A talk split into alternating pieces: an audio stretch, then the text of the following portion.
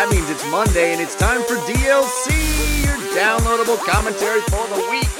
DLC delivered the way it's meant to be, completely free. And that's thanks to our sponsor this week, lynda.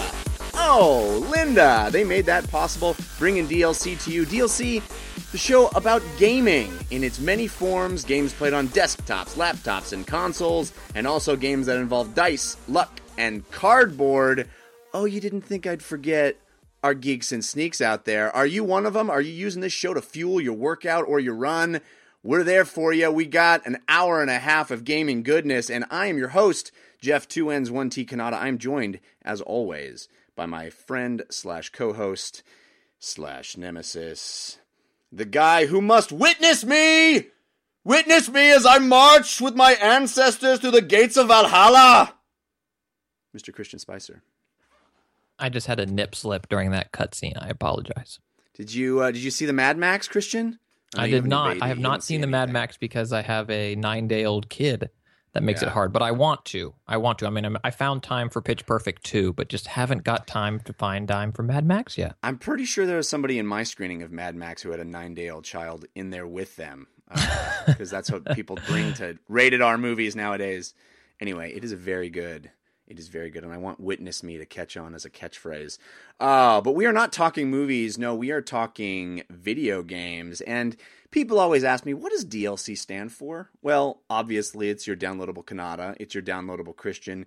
But this week, we are super amped because DLC stands for Devising Live Comedy.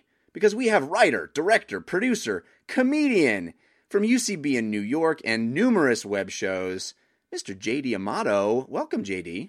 Hey guys, how's it going? How's it going?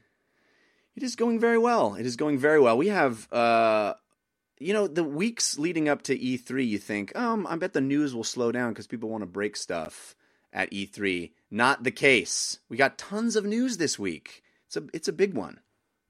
Yeah, this is a big week. Things are pouring in left and right. Um, it's almost well- as if uh, E3 is is upon us. Yeah. Well, I'm excited to talk about it. So let's not waste any more time. Let's get right to story of the week. Story of the week, it's the story of the week. Story of the week, it's the story of the week. Story of the week, of course, the part of the show where we make our case for the most important stories that happen in the world of games this week. Lots to choose from, as we were talking about. JD, as our guest, you get first pick of stories. So, what would you consider to be your story of the week this week? Well, the story of the week that I actually got the most uh, people telling me about and sending me links to was the Oculus hardware requirements being released. Mm. Um, I know working in TV and stuff like that, especially in the, the interactive side of things, there's all these talks and conversations now about, all right, great, now we have to start creating content for interactive mediums, right? So um, VR, things like that. Anytime there's a new platform, the conversation always becomes, all right, how do we put comedy? How do we put content into this? So anything that has to do with Oculus, I end up getting a thousand links about. And Oculus, um, after now releasing what was their um, theoretical launch date, and I say theoretical because I I'll, I'll believe it when I see it. Um, they have now released the hardware requirements for the Oculus, and it has been met online um, with a lot of excitement, but also a lot of skepticism because the big underline of the whole thing is the hardware requirements are pretty extensive. Um, yeah.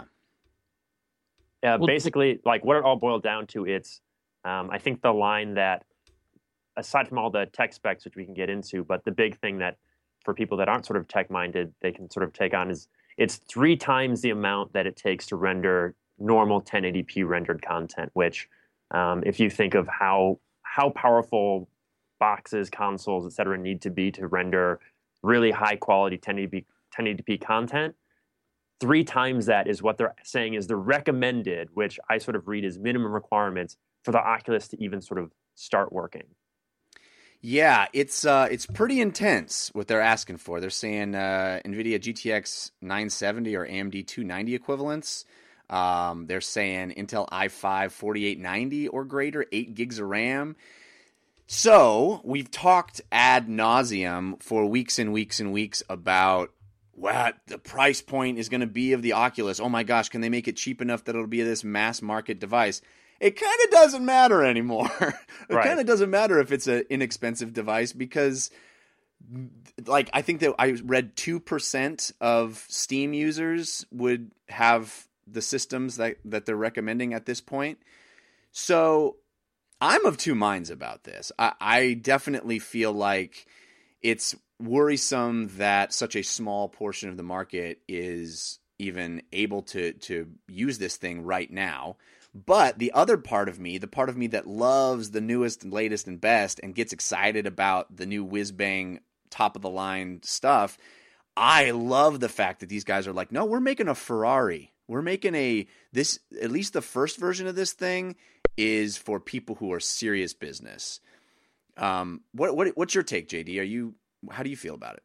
You know, I think it's interesting because the big question that has sort of started spiraling around Oculus, uh, it ends up being about, all right, how is this going to be a big mass market product? How are we going to get this in every household? How is this going to be something where um, people can come over to your house, you go to other people's houses, and we all have Oculus?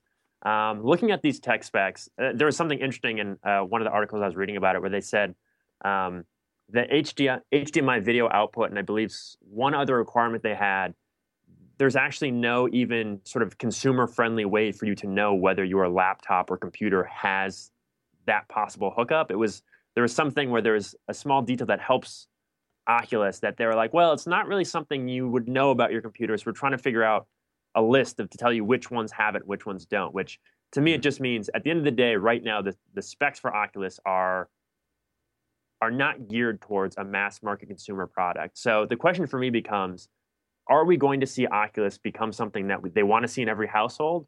Or is VR and the idea of virtual reality gaming something that's going to be more geared towards um, event and location specific places? Um, you know, back, I remember back in the day, um, old, old versions of virtual reality, right? It was a place where you went to and you engaged in it.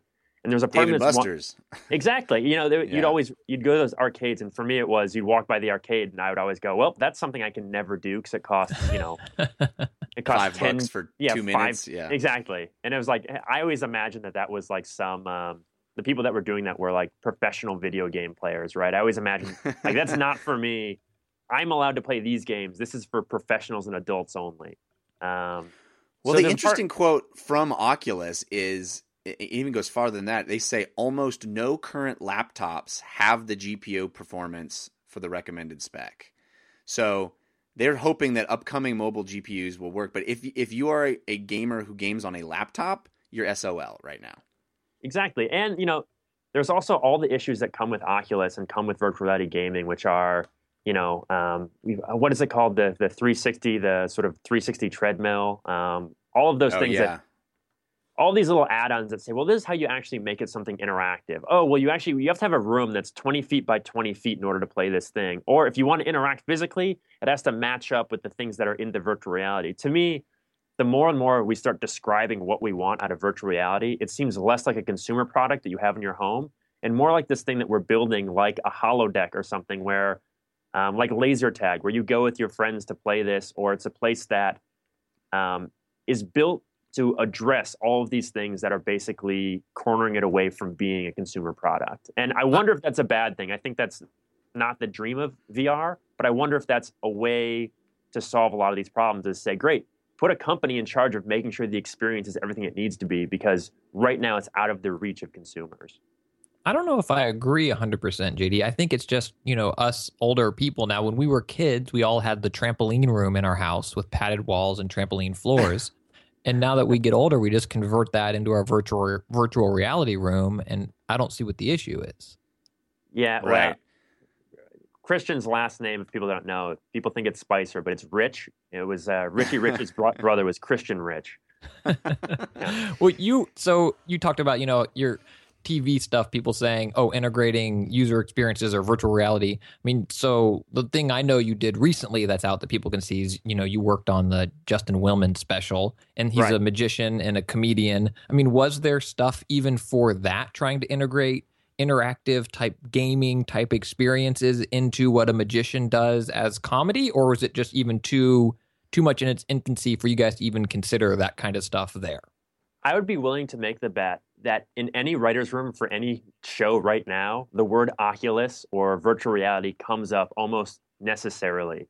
Um, I feel like the fact that this is such a new horizon means that every show is trying to integrate it somehow. And yeah, for that show, that that magic show, like we had maybe like a whole two days where we were brainstorming ways to integrate Oculus or any other VR technology into. All right, how can we do a trick with this? Okay, how can we do comedy with this? Um, right now, I'm working on the Chris Gethard show, which is a show that sort of a bunch of us sort of put together, and we're trying to come up with ideas for things. And um, we have one episode we're thinking about where we might want to circle it around video games, perhaps. And the you know we spent maybe three or four hours talking about okay, how do we integrate virtual reality into this Oculus? That's the next thing. So I feel like it's definitely in the zeitgeist, and it's definitely people are trying to integrate stuff with, but um, I don't think anyone knows what it is yet, um, and that's the hard thing about it. Uh, I think Well, that's we've all had that. You know, we all see the videos of the roller coaster, and it feels like the the screensaver demos of what Oculus is. But how do we really want to interact with this? How do we want to integrate this into our interactive experiences? That's the big question for me. And that's what I think is interesting, right? Because it is, you know, on the the zeitgeist, and and Cannata certainly loves it, and is and everybody that tries it on and played the Eve demo last year at E3 was a converted fan, and TV writers' rooms were talking about it. But I just wonder if I always call her Sue in Nebraska. No offense to any real Sues in Nebraska, but like, is this just L.A. or New York or tech people being, you know, trying to champion something that's not a real thing? Like live on Periscope is kind of another thing right now. Like every comedian is on Periscope doing something, but it's just who really cares in terms of mainstream uses. So here are the people trying to make a game exclusively for Oculus when I think it was Space Bob in the chat said, you know, 50% of Steam users are on an integrated graphics chip. So Right. of course they can't run Oculus. And I just wonder if we're just wasting time when all people really want is The Witcher to run at 60 frames per second on consoles. Exactly. Now, Jeff, you're really excited about Oculus, right? I am. I am. I, I think, as I said, part of me loves this news uh, because it's a lack of compromise that I find to be really exciting. Um, I don't mean to be elitist about it, but I love the fact that they're not trying to play to the lowest common denominator and create an experience that isn't super impressive.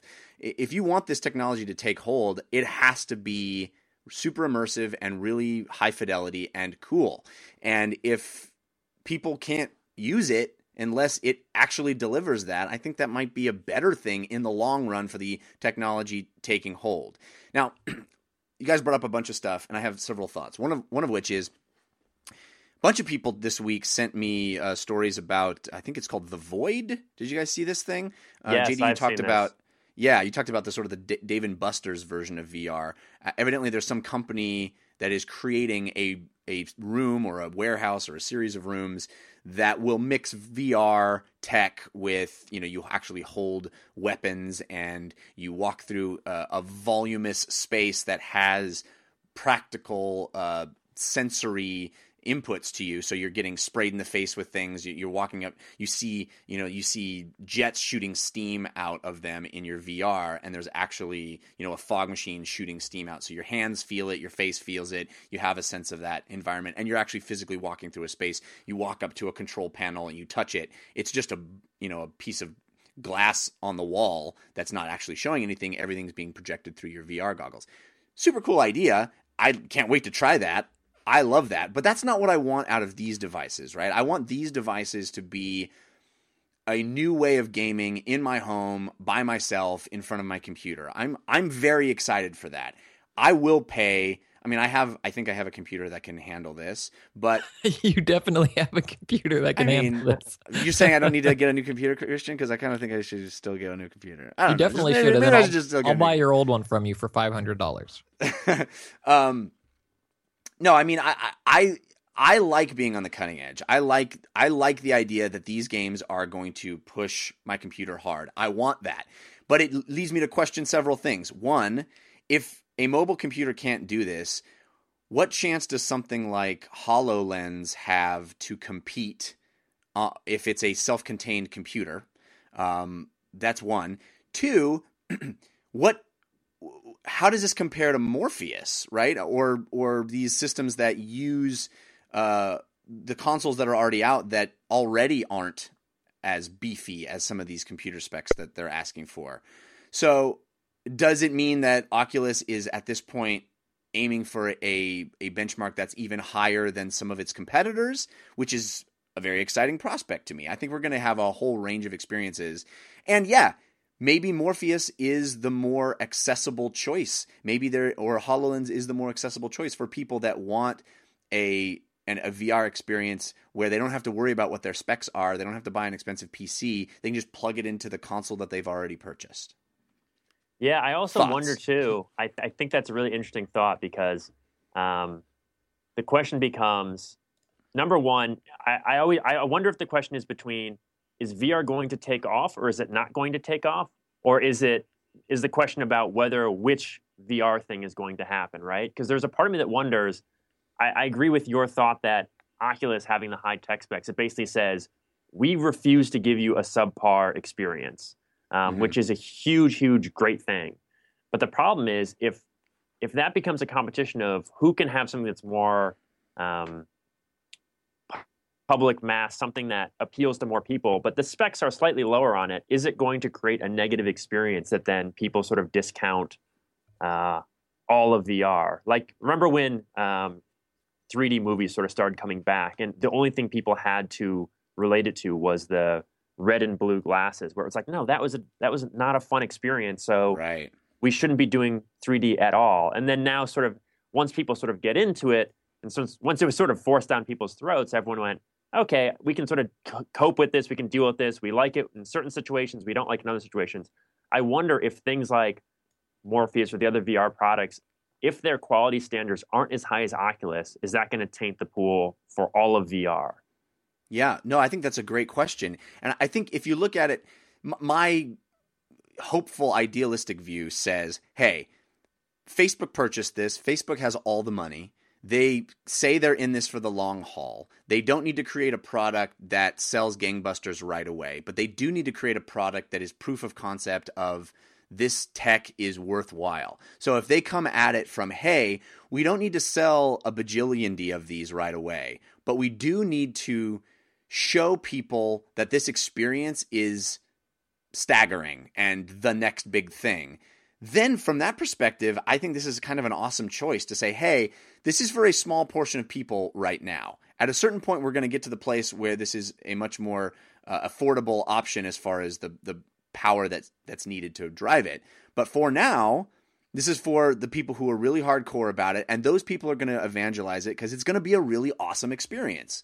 And I'm for that. I think that's a good thing. But why does it why does it need to come out now? I feel like to some extent Because I want the- it. I That's- want it. I want it on my eyeballs. That's the Tesla that goes 50 miles versus 200 where it's like we can do this thing. It's not great yet. No, no, no. That's that's the wrong analogy. It's a Tesla that costs two hundred thousand dollars. It's it's not. It's it it it can go as far as you want it to go. It's actually what it does is the awesome stuff. It's just super pricey and it's not going to be for everybody. So you made the wrong analogy there because it it what they're saying is we want to make the Tesla that does go 100 miles. We want to make the Tesla that's actually useful and awesome and that people go, "Holy crap, this thing is awesome," but we're not going to do it for cheap. Fair point. I, I, I see that. I don't still. Yes, you are correct. My analogy was poor. Uh, I also, though, don't think that the current Oculus is what people want. I, I mean, it is for right now because it's pushing the hardware. But five years from now, I don't picture five-year older Jeff Cannata. So, congratulations on turning twenty-one.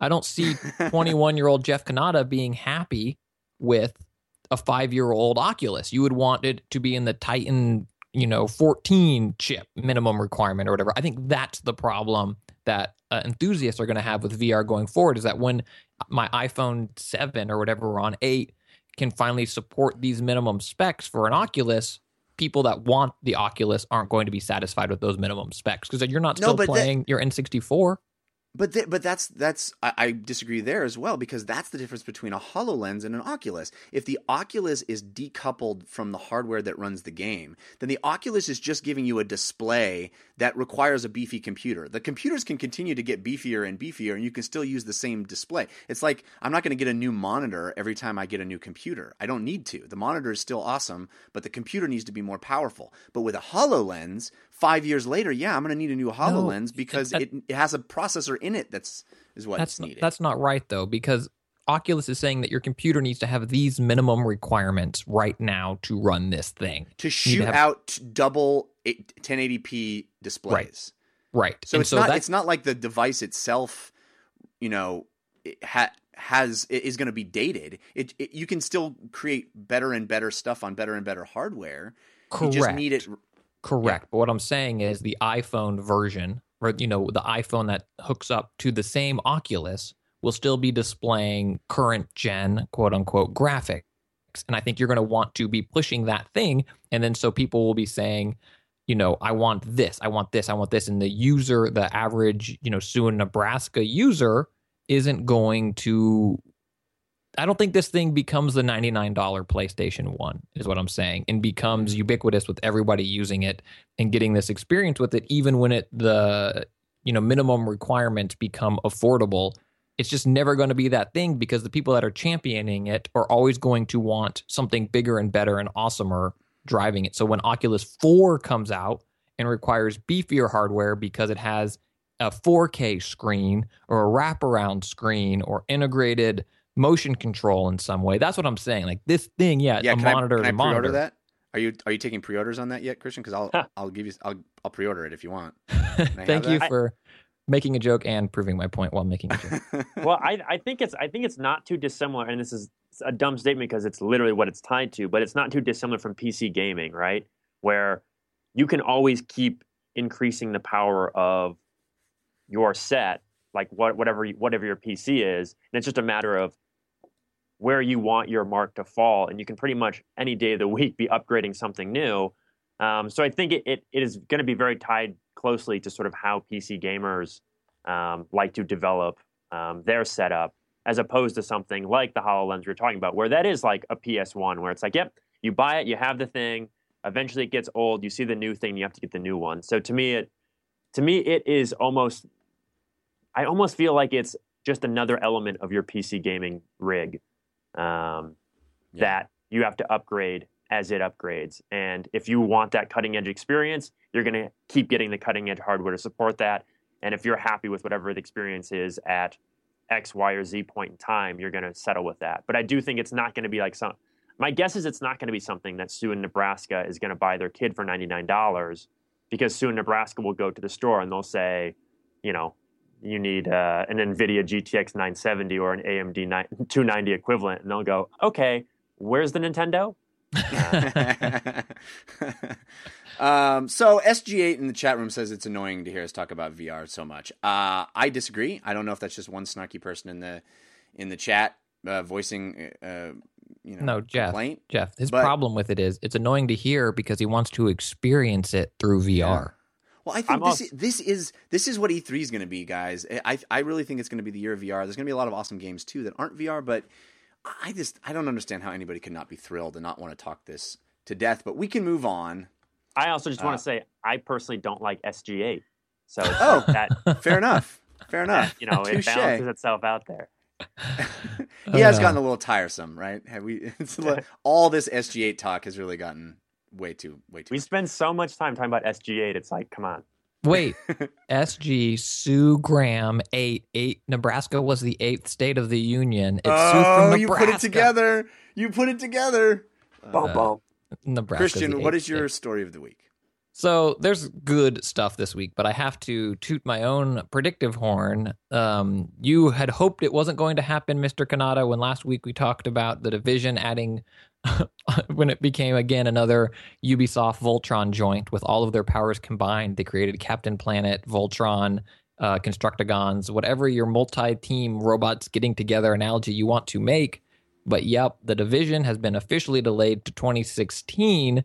More interesting, though, I think, is that there are already two, one Rainbow Six Siege and one currently unannounced AAA game are also set, according to Ubisoft's uh, investment call, to launch in that same launch window. So, one, the division officially delayed. I think that's good because, holy crap, hopefully that game lives up to its promise. Two, when is Ubisoft going to quit lying? There's no way they're launching three AAA games in the same period. Well, this will be the third year of the division being shown at E3, right? I mean, come on. Uh, well, I think Rainbow Six Siege are saying Q3 t- 2016 and Division Q4. So so Q3 2016 because these designations are odd actually means fall of this year. So um, that's interesting. Yeah, I mean, I, I don't think I think we all sort of thought that hey, if you just announced a new group coming into work on a, game, doesn't bode well for it coming out this year. Uh, so uh, yeah, I, I, think you're right. It, it didn't surprise us that division. It's a bummer, uh, but yes, we all are in favor of games being done before they're released. Um, are we still excited about Rainbow Six Siege? Long time we haven't heard anything about that game. And B, what do you think that uh, new AAA game is? Do you think it's a a new sequel or do you think it's a new IP? What do you think, JD? Uh, my feeling on all this stuff is that, you know, ultimately this all comes into sort of the corporate politics of having a massive company and having to fund these huge projects. And since they're going to take a long time to do, you need to announce them much earlier than you even know when their definite timeline is going to be, just so that you can keep, uh, you know, whether there's investors or whether it's just the corporation itself, keep people feeling like, all right, this has an audience, this has people talking about it, this is stepping it out. But at a certain point, it becomes, um, it, it feels ridiculous talking about these games that had now have been three, four years out of being announced. And uh, as we talked about, like Oculus and VR and all this stuff. Sorry, SG8, I mentioned it again. Um, as it all keeps talking, you don't know where gaming is going to be at a certain point. Um, and the fact is, gaming doesn't change in the quickest strokes, but when it does change, it changes in really interesting ways. And so there's a part of me that feels like these games that have been in the works for this long, um, are they going to be able to be relevant or does this constant cycle of things sort of getting reassigned and reassembled and connecting with other stuff and then oh it's going to be delayed much more? Are these games that are more reflective of five years ago or 10 years ago when they were originally imagined?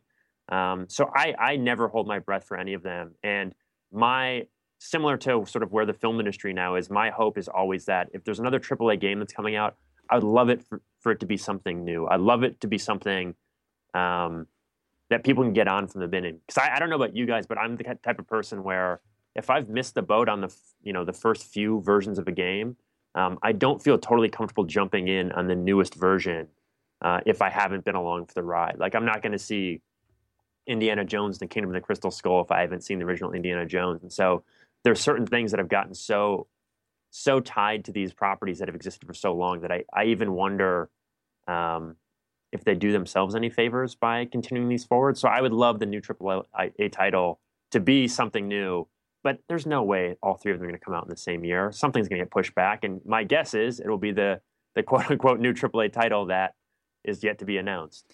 Yeah, I think it's a safe bet that that's Watch Dogs 2. Um, exactly. I don't want it to be Watch Dogs 2. I agree with you. I'd much prefer a a new IP also. I think the best possible version of how this goes down is hey, this is a new AAA game that we haven't talked about up until right now when we're almost done with it and it's coming out this year because we're almost done with it and we decided to not do the mistakes that we've done over and over again which is talk about something 3 years before it's done. Uh, let's we've actually learned from that and look look we we have kept our big yappers shut about this game and now it's coming out soon. Hey that's what I want to have happen. It's not going to, but that's what I want to have happen. Yeah, but see, they want you to keep wanting that to happen.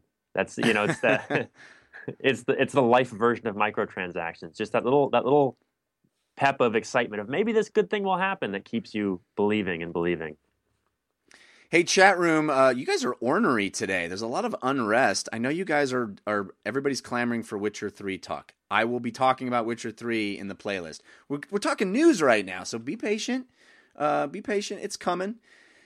Uh, I'm going to tell you my story of the week. Uh, Witcher Four Witcher is coming, 3. you guys. Same joke, different um, number. Actually, surprising no one. This, you know, everybody can send us stories for story of the week by using our hashtag uh, DLCSOTW on Twitter or by visiting our subreddit at 5x5dlc.reddit.com. And I got numerous people, uh, including The Cunning One, A Dog 918, Doc H. Farrer, which is a really cool name. Uh, everybody was sending me the story about Divinity Original Sin Enhanced Edition announced. It is indeed my story of the week because Divinity Original Sin was my game of the year last year. And uh, I'm super excited that it's coming out for consoles. It's coming out for PS4 and Xbox One, but also this enhanced edition will be coming out for PC. And it'll, they say it's going to be um, redesigned to work on a controller, which is kind of a cool idea. This is a turn based role playing, top down, turn based role playing game. So uh, I don't have, I don't see any problems with it working on a controller at all, since you know it doesn't even, it doesn't require fast reflexes in any set, sit, uh, situation. Uh, but also hours of new content, new quests, new combat styles, new locations, new voiceover work, uh, lots of stuff. Evidently, the success of Divinity Original Sin allowed them to bring it in a much more robust version to consoles and to the PC coming out next year, or maybe at the end of this year. I don't think we see a uh, actual release date here, but um, I'm thrilled because hopefully more people will play this gem of a game. Um, JD, did you ever try Divinity Original Sin? I never played Divinity Original Sin, and this might be something that would convince me to get back in there and give it a try. Because, um, like yeah. I was saying, sometimes I feel like once you miss the boat, you sort of miss the boat. Um, and I, I like when they enhanced editions. To me, is something where I can get back on board. If if if I'm if I'm told, great, you can jump in, get the best version of this that's ever been, and it sort of becomes new again. I I'll jump right back in. Um, so I never got to play it, but this feels like a good excuse to maybe try it out. One of the best things about Divinity uh, was that it was a inexpensive game. I think it was 40 bucks when they released it. It'll be interesting to see if they keep that lower price point when it comes out on consoles. I hope they do. I hope they can. Um, I know that there are different economic realities when you're putting out a boxed console game and you're giving part of your money to Microsoft or Sony, but um, it would be great is it if this game was still uh, accessible for that number of people at a lower price point. So I have high hopes, and that's why that was my story of the week. Real, real um, quick, the the Reddit link. It's just five by five DLC dot reddit dot com. There is no what dot. I say? You say five by five dot DLC. That's a different one. So it's just five by five DLC dot reddit dot com. Oops. It's okay. Sometimes I say things and I don't know. I don't know. Um, SG8's telling me if I miss a game to let it sail away, not to worry, and to let it go. Ugh, more SG8 talk. That's all S- we ever talk about, guys. SG8 is what this episode's about. S- SG8, he's my dude. Well, I got a show title already. SG Great. please, uh, please all right, guys. Know, let's... Please know, ahead, SG8, what? That we are kidding only out of pure hatred. no, I, SG8, I've turned on you. I'm a big fan. I can't wait until the virtual reality SG8 game comes out where you can play as SG8. That's gonna. I just good. like thinking that it's Chris somehow trolling you. He decided to stop what he was doing, JD, and just join the live chat and just uh, troll you the whole episode. Yeah, because what Chris needs is me talking about video games more in his life for sure. I figured as much. All right, so in a moment we are officially going to get onto the uh, the uh, E3 hype train. But first, friends, we need to thank our sponsor, and that sponsor is lynda. Oh, you know lynda. lynda is a great place to go if you want to learn something. I am a person who advocates learning something new every day. I think learning is, is probably my favorite activity in the world. And Lynda is a great way to place to go to learn something new. You can learn practical life skills, you can learn career advancement skills, you can learn uh, bow skills and nunchaku. I don't know. I haven't searched for those potentially, but uh, the cool thing is.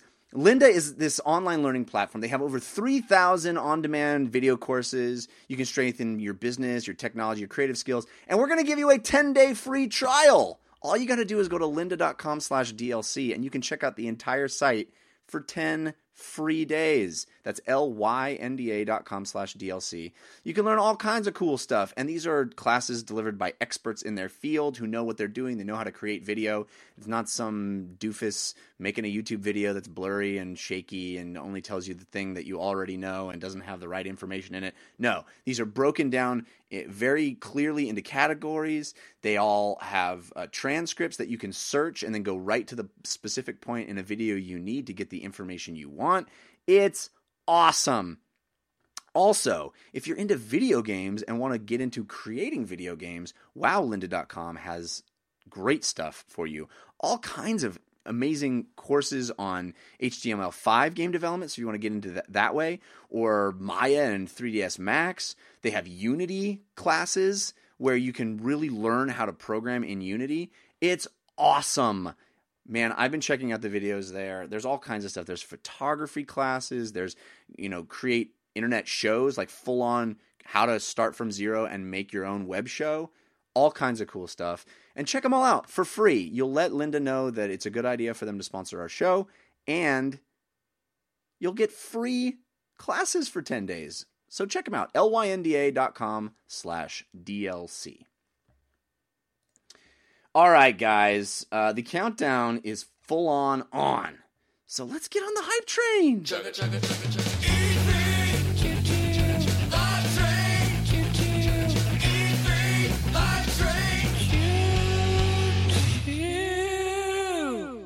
I'm getting hyped. I'm getting hyped. Uh, how about this? Uh, you know, we, we got Bethesda having their first ever press conference for E3. Everybody's saying Fallout 4, Fallout 4, Fallout 4. Yeah, Fallout 4, kind of foregone conclusion. We think that's going to happen. Uh, but one game announcement does not a press conference make. So, Bethesda is assuring us we are actually also going to see the first gameplay reveal of the new Doom. Doom. Uh, this is exciting. It's I think it's going to be a non-numbered sort of reboot, just plain old Doom. And uh, I'm curious what you guys think the Doom is going to be. I mean, we know what Doom has been in the past, and it's pretty straightforward. Is it going to be more of that? What do you think Doom needs to be in 2015 to blow us all away, JD? Uh, for me, I want Doom to be something entire. I listen. It's not going to be. It's going to be a shinier, nice, nicer, um, more modern generation version of Doom. I'm sure it'll be awesome and beautiful and super fun, and I'm sure it will appeal to people that love shooters and whatnot. But to get me excited, it would have to be something that is entirely different. Like I would love it if like the new Doom, they were like, great, Doom's coming out and it's going to be like a mist like click and click and explore mystery That's game. funny. I would get That would be totally on board with that. Yeah, if they were like the new Doom is a slow character based mystery game, I would be. I love that. Oh, I know it's not awesome. going to be. I know we have another shooter on our hands. It's going to be super fun. It's going to be Doom, um, but I, it's not. It's not going to get me super excited. I don't think. the way they announced that version of Doom is they start out with a regular sort of Doom trailer, and there's a giant record scratch, and then they're like, "Eh, "You thought you knew Doom." Yeah. And then Kate Upton walks out on stage and says, "Come play with me. Get it for free Wait. on the App Store."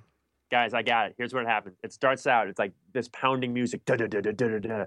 Doom comes up on the screen, and slowly the Doom spins, and the game is called Mood. It's mood, and it's it's a, a it's a dramatic sort of the air is thick with mystery. The mood is in the air, and you have to figure out uh, the murderer of all these crimes. Um, that's what would get yeah, me you're excited. a you're I- a uh, you're a uh, you're a detective with a BFG, big effing Exact- gumshoe.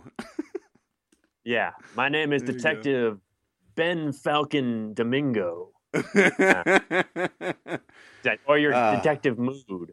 But no, I, I you know it's going to be Doom. I'm sure it's going to be great. I'm sure it's going to be beautiful. I'm sure it's going to be high energy and everything everyone loves about Doom. But it's uh, I don't know. I feel like it's more of the same to me. Christian, what about you? Are- Is there a, is there a version where you get super excited about Doom, Christian, or is there no way to get your blood pumping for for mood? I'm I'm, super excited. I mean, I get uh, beta access because I bought uh, the two year old Wolfenstein: The New Order or whatever it was. beta access to Doom five years from now. Um, I so here are some realistic, still probably not accurate guesses for what could get me super excited for a new Doom. One, a smartly handled, self aware reboot, a la the style of Wolfenstein: The New Order, where that game I I think, and the New Blood does it to some extent, but isn't quite as good. It really is kind of lightning in a bottle, where it references the original. You have the Nightmare, where you can actually play the original Wolfenstein 3D in it.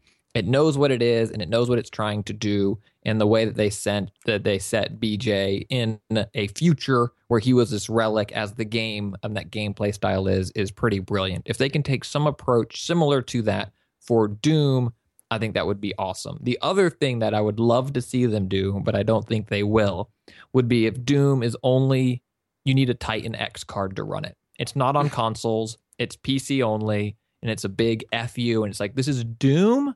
This is where graphics are going. Get on board and, you know, whatever. Also, it's on Oculus. Yeah. Eh, it's not going to be on Oculus. Let's be Shout honest. out SG8.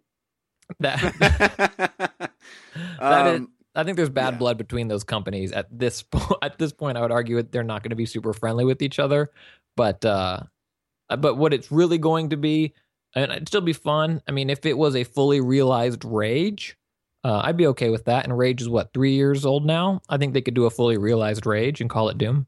I thought Rage was fully realized. I liked Rage. It wasn't Rage was bad, but it wasn't great.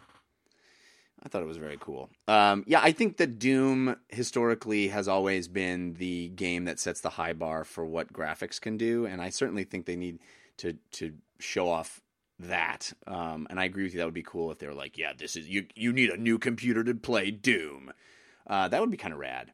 It's going to be interesting to see what it is. Eh, At this point, games have progressed so far beyond what what Doom has been historically that either it is this really interesting retro throwback or it is really reinventing what that series is and adds in the the modern conventions of first person shooter which has role playing elements and you know character progression and all that stuff. Or not you know I, I I'm curious to see what they do. I I suspect it will be very much a retro game but I don't know how a retro game works as a $60 box product unless it looks significantly better than what we're getting nowadays. So Yeah. I don't know. I don't know. Um, we are also getting uh, E3 news of one of the big, the big leaked announcements from Microsoft, as we've talked about in previous weeks. Uh, Gears of War remastered looks like that has been confirmed based on uh, leaked screenshots from from testers. But that's not the interesting part of this story. The interesting part of this story is what happened to the testers who leaked said images. It looks like Microsoft has the power to brick yo Xbox if they don't like what you're doing. Now, obviously, these testers signed an NDA and agreed to the terms. It's not like Microsoft can just, you know, brick anybody's Xbox willy nilly. These guys Really? agreed to that specific term. Although, you know, who reads the EULA? I don't. I don't read EULAs. Uh, so maybe it's in there somewhere. But Christian, I assume that you are very concerned that this is a, a thing. This is kind of what everybody was afraid of, about when the big high, uh, hoopla and hullabaloo about uh, always on was happening. I'm actually not What's your that? I'm actually not that concerned that this is a thing these people dumbly, I might add, broke an NDA. Like break an NDA all you want. Email me. I will keep it safe. I will protect a source uh, in a journalistic way. But you don't post uh, watermarked images on YouTube. what are you Evidently, doing? it was Snapchat, and then what, what happened was he Right. somebody Snapchat his buddy. Is like, look what I'm working on, and the buddy was like, I'm gonna take a screen grab of that, and uh, and I'm gonna then I'm gonna post it because I'm not your, really your buddy. Which well, BT Dubs, like, I'm glad nobody does that with naked pictures that girls are sending guys because it's Snapchat. It's, del- it deletes automatically, so no one's actually keeping them, right? Right. World.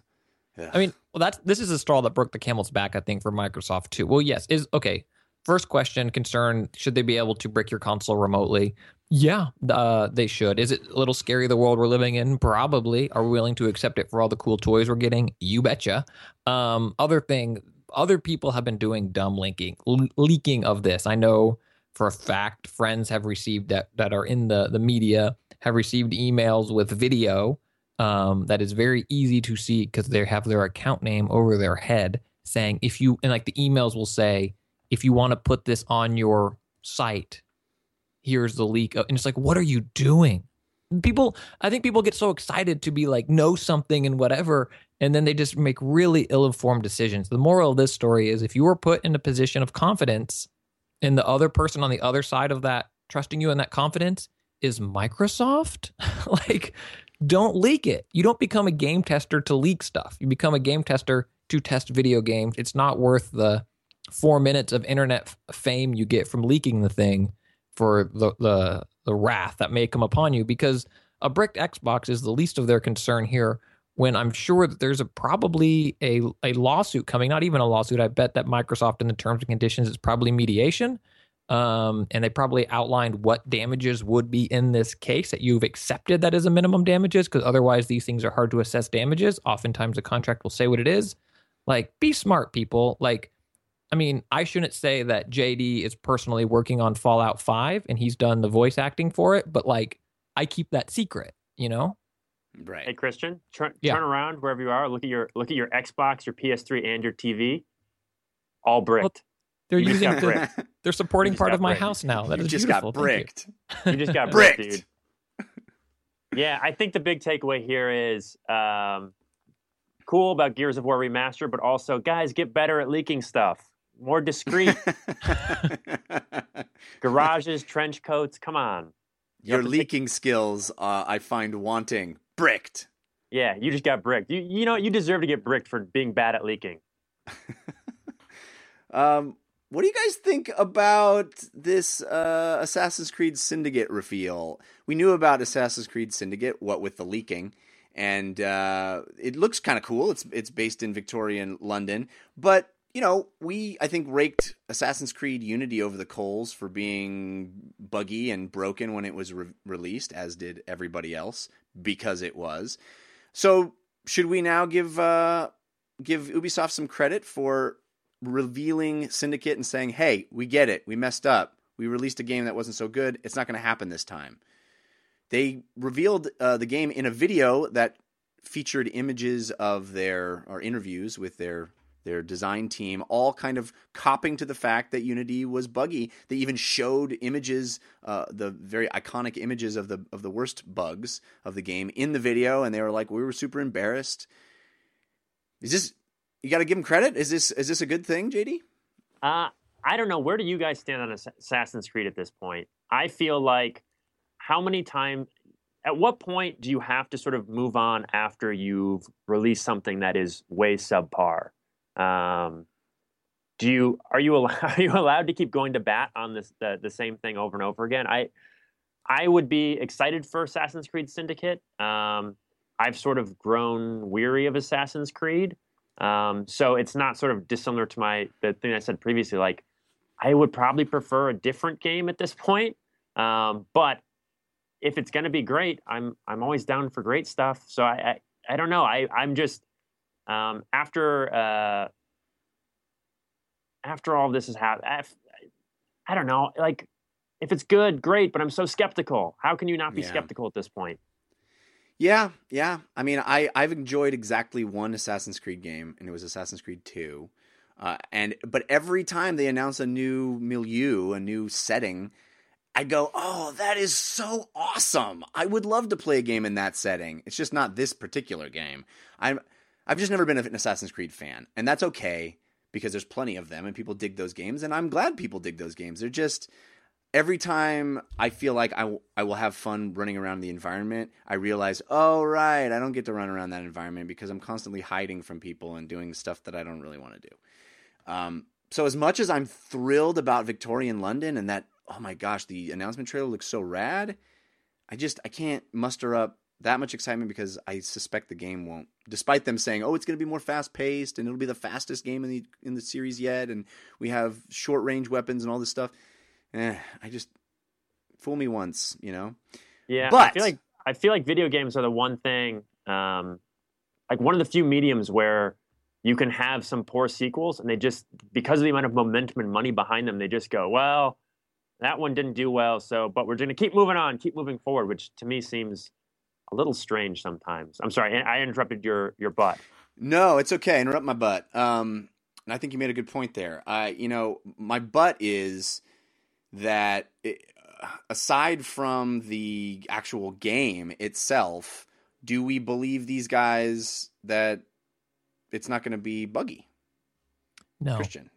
no, No, you don't. I mean, the the crew when it came out, I forget who it was exactly. I think it was the game director was like, "In our game's going to work at launch," you know, because it was another Ubisoft game. People worried, and guess what? Game didn't work at launch.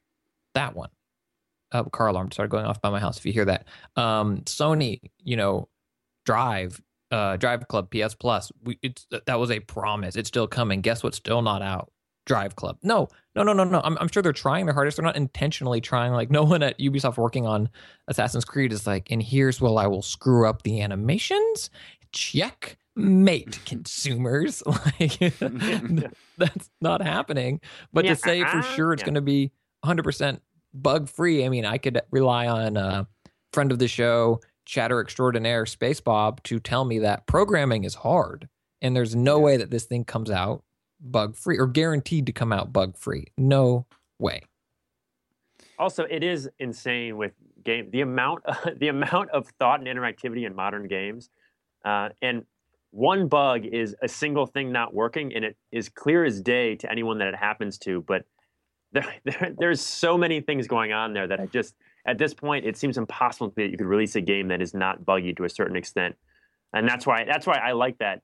And at least we live in an era where you can update games, you know, where we can fix bugs on the fly. Yeah. Um, Yeah, I guess there's buggy and then there's broken, right? I mean, I Yeah. I accept a certain amount of of bugs in the sense that these games are so complex and so large, as you said. But broken is broken, and and that should not be released. Um, so let's hope that they are. I think the reassuring thing here, what I wanted to get at, I think, is it's nice to see some self awareness from a company this large. And you know, you you realize these people are human beings and they have pride in their work and they don't want to release these things like that. And it's nice that they acknowledge it and they they present a human face, you know, and they're not it's not this PR speak, it's not Mark from marketing just going, "Well, uh, there's 38% more X and Y and Z." It's it's actually human beings like, "Hey man, this, these are our babies. We work tirelessly, you know, these long hours to create these things, and we get bummed out when, you know, it has awful bugs. So we don't want that to happen. I think that's a good thing, and I applaud at least the messaging here, if nothing else. yeah, I agree. What do you guys think of Nintendo World Championships coming back for E3? Uh, it's been 25 years since we had Nintendo World Championships. I hope, beyond all hope, as two comedians, you guys got a chance to see the announcement trailer of this that Nintendo made. I Uh, I only saw half of it before I think I had to turn away. Why does Nintendo only have twelve dollars to make their national, you know, worldwide release trailers?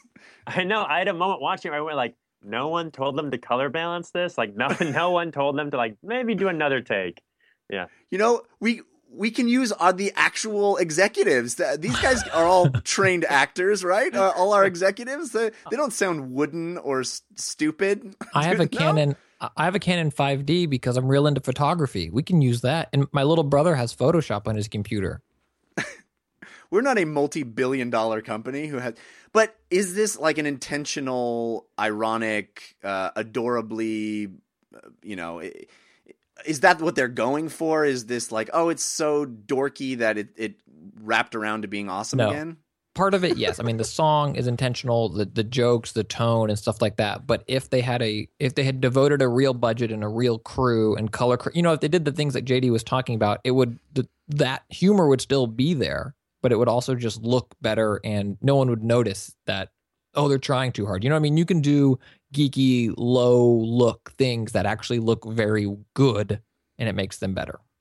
I'm Yeah. actually I don't I don't think this is funny at all. I think this is very serious. I think it's a problem in our society that you know we all know that every 25 years the Nin- Nintendo World Championship comes back and humanity has to battle out over the number one stage to find out who is superior and who is not. And the fact that they're taking it so lightly honestly bothers me as a as a member of you know Spaceship Earth.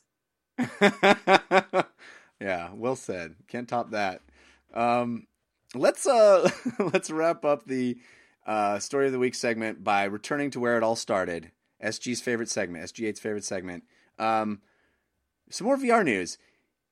Evidently, when we heard about Casey Hudson leaving uh, BioWare and Mass Effect and not knowing what he was going to do next, he kind of knew what he was going to do next. He's shown up now as the new creative director at Microsoft Studios, but in his own words, he says his primary focus is going to be HoloLens experiences.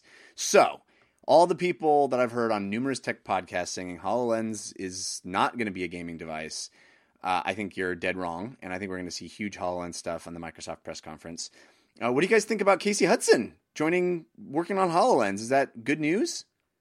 I think that's great news. I think that means HoloLens might be something, like you said, that is an interactive gaming device as opposed to something that's somewhere in the middle of interactivity and utility use, which is, I think that's a great thing. I think having someone with interactive experience, that's, that's only good news for HoloLens. Whether this really means something, it's going to be good or not, I don't know, but at least there's someone behind it that um, at least has an eye for gaming, etc.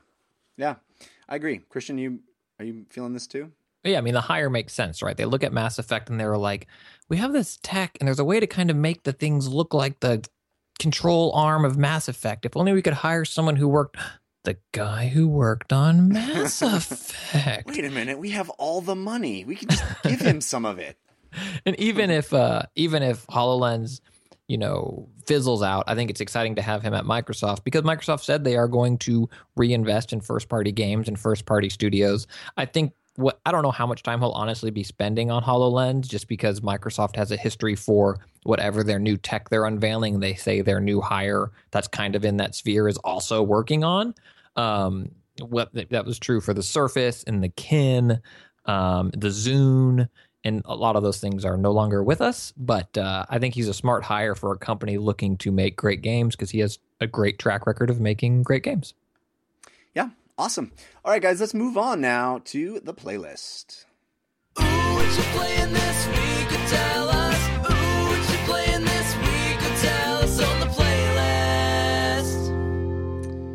Normally, I would go to our guest first for playlist descriptions, but we'll get to you, JD. I just wanted to. There's a lot of anticipation to talk about Witcher Three, so I'm just going to kick things off a little bit. No, talking I about. talk. No, I'm going to st- uh, start off talking about Heroes of the Storm. No, I'm kidding. Witcher Three. Um, so I got uh, early access to Witcher Three on PS4, and um, so. He, if there's any doubt as to whether this game is going to deliver on its promises, let me just say right away, have no doubts.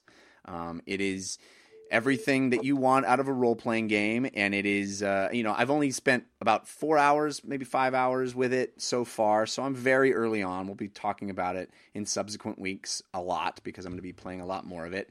Um, I've gotten a lot of people saying, "Why aren't you playing it on PC?" Well, that's because we can't play it on t- PC until today or tomorrow. So I started playing it on PS4 because that's what I could play it on. Um, but I'm going to switch over to PC. So it's very impressive. It's gorgeous. Uh, I think. I, you know, do I do I wish the cutscenes were a little better? Yes. D- does it look like the Order 1886? No. Is it still gorgeous? Yes do the uh, open world elements work in a Witcher game because they've never really had an open world before? Yes, it feels like this hybrid between a very focused story based game and uh, and Skyrim. You know, it, it very much feels like exploring the countryside, finding undiscovered spots on your map is really thrilling and interesting, but it still has that really dense story based stuff that a Witcher game has. In fact, it actually feels like the game that I have wanted for a long time, which is medieval fantasy sword and sorcery Red Dead Redemption. That's what the game feels most like. And if you loved Red Dead Redemption as much as I did, then you're going to be very, very happy uh, with this game because you know you're getting on your horse, you're riding around, you're encountering really interesting stories that just sort of happen to you, or you're following strictly to the story-based stuff and, and going from place to place. It's all optional and all your option all the time. Uh, I'm super encouraged also about my first tastes with the combat system. Uh, they did a lot of work in Witcher 2 on the combat system. I liked it a lot, but they you know came out with this big patch making the combat system more dynamic and more interesting. Um, you know, a few months after the game was released, it seems like they learned a lot from that, and this combat system is really really good. Again, I haven't put a ton of time into it yet, but the er, my early reaction to how you have to play uh, and how you have to fight different enemies and all the interplay between the systems, the magic system, you know, with the signs uh, that is very classic Witcher, and the uh, crafting system, making bombs and potions and things, with a really interesting sword play mechanic. Uh, with Witcher 2, you basically dive rolled your butt off uh, around enemies. Uh, you can still dive roll, but there's also a dodge now and a parry, and uh, you have many more options in how to fight things and it's it's really fascinating. Of course, with The Witcher, you have the two swords. You have the one sword for sort of humanoid people fighting, and then the silver sword against monsters. Can we um, pause so real, right here really quick? Just yeah. to, I don't know if you I just want to dive into the fighting. I mean, does it sure. feel neutered in some way? I know Witcher Two it went a long way from release to current build, how you would buy it and play it in the in the combat. And uh, some Witcher purists were afraid that this Witcher three approach is more Assassin's Creed and much less what they want the Witcher to be, in that you automatically pull the correct sword. It's kind of stab stab parry. Are you finding the mm. combat to be satisfying or? I am. As I said, I you know I, I haven't done a ton of it so far. I've I've been playing a lot of Gwent, which I'll get to in a second. But um, I have, I, you know, I've gone on my first hunt. I've done a few story missions where there's fighting. Uh, I like how the enemies behave differently. There's certain enemies that work in packs, and so you're constantly having them surround you and try to use tactics to get behind you, which is really interesting. Um, I don't find it to be like Assassin's Creed. Maybe as it goes on, I will. It'll feel a little more, um, a little more predictable, or or that one certain tactic works above all others. But early on, I'm I'm having much more fun with it than that. I'm having uh, you know a sort of Bloodborne, Dark Souls esque experience with oh, what does this enemy do? How do I deal with them? I can't just charge in and slash everything. Hopefully that that sustains, and I don't you know find those flaws that you're talking about, but. I like the number of options that you have in any combat situation, which is really, really cool. And why do you want to make the switch to PC? Is PS4 unplayable? Or if, if someone doesn't have no. a, a, PC to run this at ultra or high settings, is it worth playing on console, or do you think the PC experience is going to be that much better? Well, I think it looks fantastic on the PS4. I've ha- it, it runs smooth. I've heard reports that if you get into really large battles, that the frame rate will suffer. I haven't had that experience yet. As I said, haven't t- put a ton of time into it. Um, but it, it looks great. It is very much a game that was designed for a PC, I think. Uh, text size is very small. Uh, the things you have to notice on the screen are very small, and I find it to. I want to be leaning forward. You know, we talk a lot about that leaning forward or leaning back kind of experience. I want to be leaning forward in this game, and I'm excited about playing it on my PC. I don't think the settings it, it it'll probably look a little bit better, but I don't. It's not really that that's drawing me to the PC. It's more that I want to be six inches from the screen rather than six feet from the screen. You know what I mean? Interesting. Um, is this JD? Did you play the first two at all, or is this you've missed the you've missed the boat with the Witchers? I, I missed the boat on the Witchers, but uh, despite the previous chat room suggestions, I'm gonna try to get back on the boat for Witcher Three. Is my goal because it's a brand new card game, Jeff. Right? I mean, this has never been seen before. You've suffered through console crashes to keep playing it. So I had one console crash, and um, I reported that on Twitter, and people said that the specific issue that I had is in the launch day patch notes. So evidently, it will be addressed before it's launched. I hope that's the case because it was a bummer. Um, but it happened once, and it evidently is is when you play Gwent, which is this very cool tabletop game that's embedded inside The Witcher. It's a very robust, really well designed designer board game inside inside the game of The Witcher. So I find my I, I worry that I'll be playing a lot more of that than anything else, and even in, in the game because it's so interesting. It's such a it's a cool game. It's basically you're creating these armies and you get to pull out one card at a time. uh, and you're creating three lines. You're creating a, like a, a melee line up front, an archery line in the middle, and like an artillery line with catapults in the back. And so certain cards can only go into certain lines, and they each have a numeric value. And whoever, whichever player has the higher numeric value in each of those lines wins that line at the end of the round. But there's multiple rounds, and you don't ever get any more cards.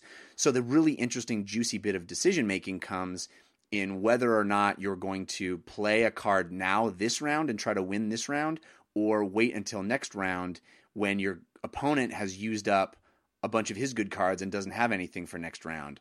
Uh, and you all you have to do is win two out of three rounds to win the match. So it, it's a really interesting. I've never really seen that mechanic before. Of like, I'm not going to play this now because I think you're going to punch yourself out effectively. You know what I mean? Use up all your good cards. I always want these types of games or a GTA to somehow establish a real risk reward for staying in bowling or staying and playing this game where like you actually get real tangible things if you're able to win but at the same time the day night cycle is happening and that beast you're hunting is now has left or something like that it, it, no more beast you didn't it's this, it it's this weird you're... thing right where you're like in this mission and you know people have joked about this with gta forever and you're like, oh, I gotta, I gotta take down the guy who betrayed me and killed my wife. But first, I'm gonna take this girl on a date and do some bowling for 12 hours. You wish yeah. had you wish addiction had more consequences in games where it's just like, well, you you could be saving the world, but you're addicted to gambling in this weird in-game casino. Um, we're gonna see your family fall apart. We're gonna see all your friends start keeping you at arm's length. Yeah, I, I do. That's great. yeah. Um, yeah, I don't know if there's anything else you guys want to know. I, again, we'll I'll talk about it more next week, but um, you, you, know, it's it has a it gives you a very good first impression. It's gorgeous. The like the first thing you see is uh, naked lady and guys cussing. So it's it is it's still keeping its M rated roots. It's um. is this is this something that I can dive into if I haven't played Witcher one or two, or absolutely. should I backtrack? Yeah, I mean, it's like it's yeah, it's any role playing game at this point. It, it's a self contained story. There's there's going to be baggage that The Witcher has that would give you, you know, you would enjoy because you right. knew from previous games. But I don't think you'll miss out on anything really. Okay. Um, yeah, it's it's awesome and it's uh it's smartly designed. There's there's really cool things like when you get on your horse, if you just hold X on a road, your horse will automatically stay on that road and and ride, so you don't have to you know babysit it and steer on the road if you just want to go from place to place and you can sort of spin the camera around and look at the beautiful vistas as you as you ride by i like little stuff like that that like makes the game you know more palatable That's yeah great. far cry um, 4 did that well with uh you could just drive to your destination it would just stay on the road and you could shoot and yeah. do whatever but it would kind of handle the steering for you yeah yeah it's it's cool um i don't know if there's anything else i can I can shed light on at this point. But there's tons of stuff to do right away, as as with a you know a sort of Skyrim esque experience, which might be overwhelming to people. Certainly, the original Witcher or the first two Witchers weren't like that. Uh, it does a really awesome tutorial. I think the tutorial is super smart and stays well within the. It's done in a story way, really smartly. Um, anyway, we'll talk a lot more about it next week. But I don't think you should worry about ordering a console version because it looks great, it plays great. I just find myself preferring the experience of playing on a PC. It, it, you know maybe it's my vision and sitting back on my couch if people have better vision than I have but uh, the tiny text is is a little annoying. There's there I mean there's lots of little tiny text you know um, characters that you can interact with. It'll have a little teeny bit of text above them that tells you what you do what happens if you push X like talk. Um, and you know the mini map is is is really small and all of the inventory screens all the text is very small. It looks like they designed it for a pc uh, which i suspect they did so um, that, that sounds to great. me is is problematic but uh, yeah it's it's it's awesome it's awesome um, okay so jd what's on your playlist uh, i've been playing a lot of hearthstone blackrock mountain um, nice. that's become my uh, my stress release is I will uh, knock out a couple games of Hearthstone. I feel like uh, I had the typical experience with Hearthstone where I think the first weekend that I played it, which was right when it came out, I accidentally played for like 20 hours straight. And then I was like, oh no, I need to delete this. I need to get this off my, I need to, I can't play this ever again. But now I play more responsibly. Um, and I find it's, it's uh, a really fun game because you can, obviously jump in and just play a couple rounds. Um, and I, it's the first sort of card game that I've been able to get into because, um, or virtual card game, uh, because it, starting from it's so new that I sort of could grasp, get my hands around the meta in a in a way that I can't with games that have been around for such a long time. Um, so now, as they're adding new uh, packs and new sort of characters and things like that, I'm trying to keep up with it. But I think BlackRock, it's the first time where I've gone, oh no, I don't know every every card right now, and I'm finding myself one or two steps back. Um, so I'm wondering if like the next iteration, I'm going to sort of start losing my touch with Hearthstone. But um, right now, I'm still holding on, but I'm enjoying it a lot. What do you play it on mostly? Um, mobile or or on your computer? I play entirely on iPad, um, just because I find when I play, I uh, I'm doing it to sort of uh, escape from everything. So I need to be off my computer and sort of laying on my couch or in my bed or something like that. Um, so I play almost exclusively on my iPad. Cool. Yeah. Uh, what else? What else you got?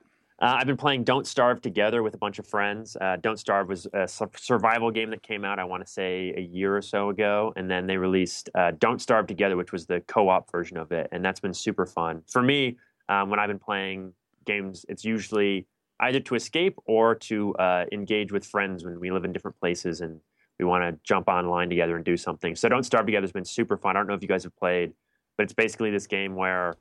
Um, you're trying not to starve. Um, it's uh, a farming sort of base creation game. Uh, you know, sort of your little cartoon avatars, and you're going around. And man, is the word. It's like sort of this borderline post-apocalyptic, but mostly just sort of this like morbid, bittersweet world where everything is either out to kill you or can barely keep you a little bit al- alive for ten more seconds.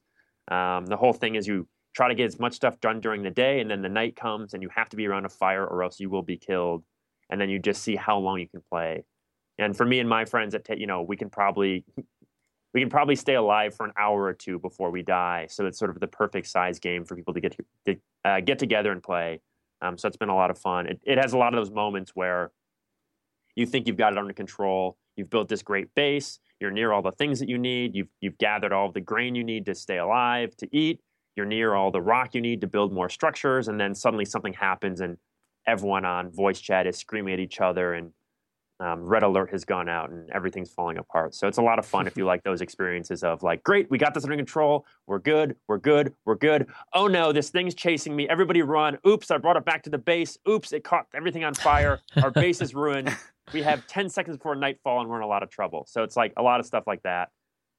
Uh, Uh, does does the way that game work uh, that you have a session that you start and it's a self-contained session that you play with friends? Yeah, so basically you create your own little server where you can have, you know, it can be public, but I think it's up to like eight people or so can play. Um, so for us, we just create a server with a password where there'll be two to four of us all playing together. And um, what's sort of fun about it is that the best use case of it is you all start, then you have to all go explore individually to figure out where you Mm. can set up base camp. So it sort of feels like this bizarre co-op game where you start off together in the beginning, then we all go, okay, well, I'll see you guys in about half an hour. And so it's just all of us cool. exploring on our own.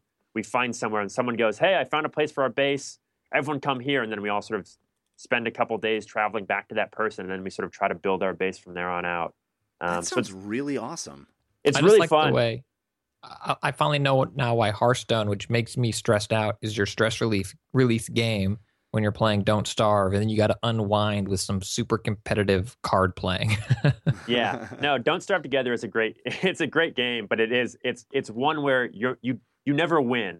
You're always going Mm-hmm. to lose. I mean i'm sure you can win if you're really good but for us we've played tons and tons of hours and we always we always get destroyed. And then eventually winter comes which just means the game get, becomes super hard because you can't get any food and your characters start freezing to death. And like whether or not you grow a beard means you stay warm so it's like all this weird stuff plays together and there, there's so many deep elements of the game that are really fun that it's it's a perfect game for being on voice chat with your friends and going, "Hey guys, I think I found it."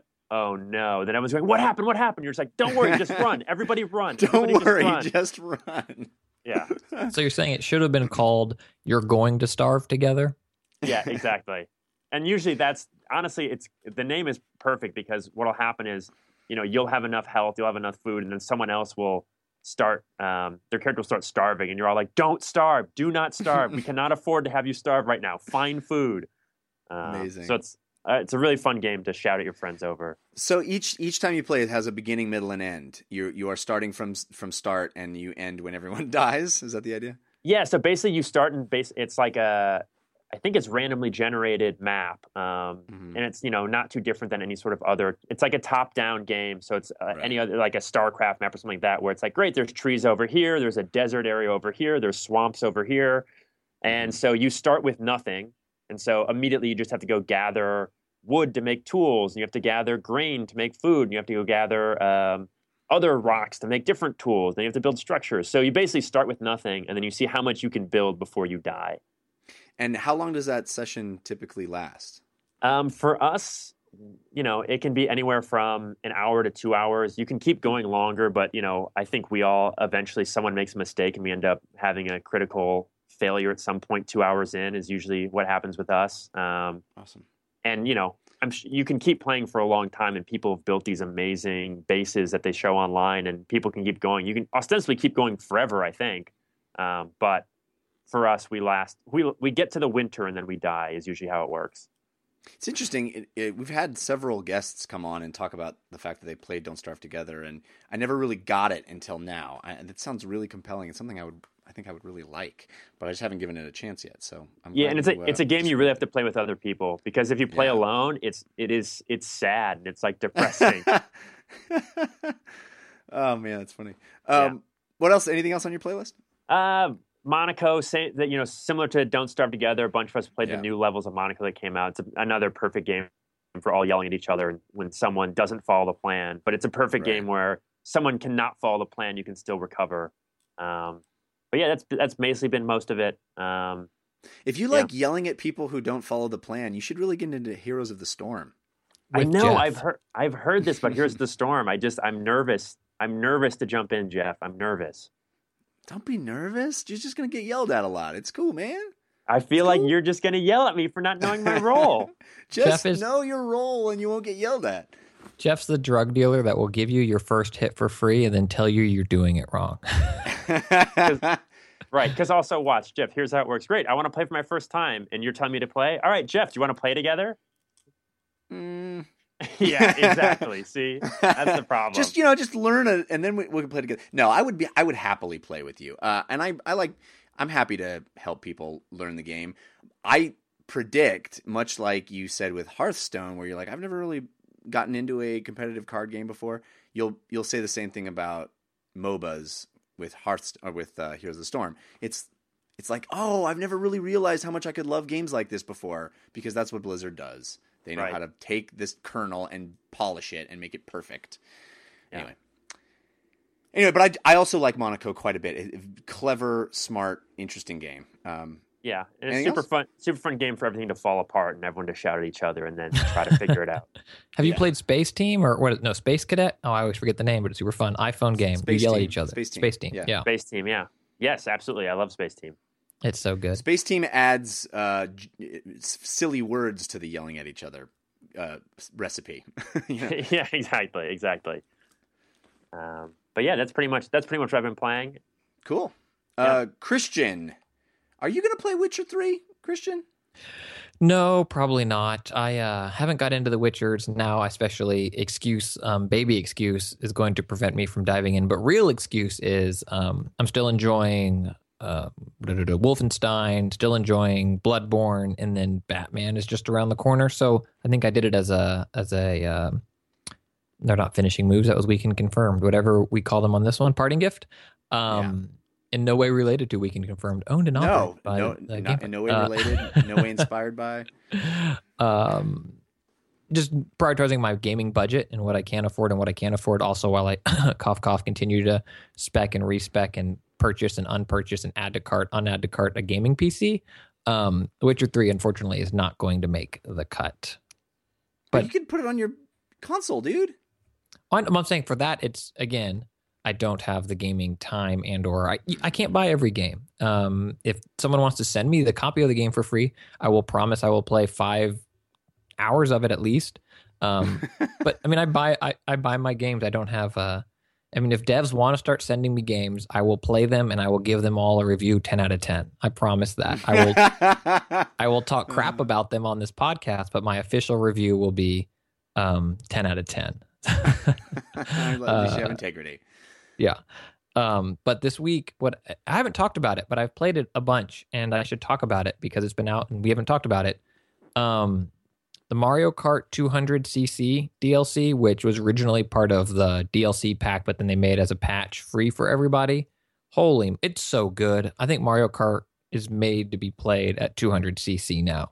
It makes the tracks so much more interesting. Where what used to be a, a gentle sloping S curve, all of a sudden you really have to prepare for and try to snake or drift through and set up your drifts because just that extra 50cc will send you careening off a cliff. And something that used to just be cool looking geometry on the outside of a tunnel that you were about to enter will now become like the bane of your existence because you'll clip it every single time. And if you clip geometry in Mario Kart games, I mean, it's a dead halt, right? Like you lose Yeah. all momentum. And it the also came with the new uh tracks. The second track pack came out at the same time.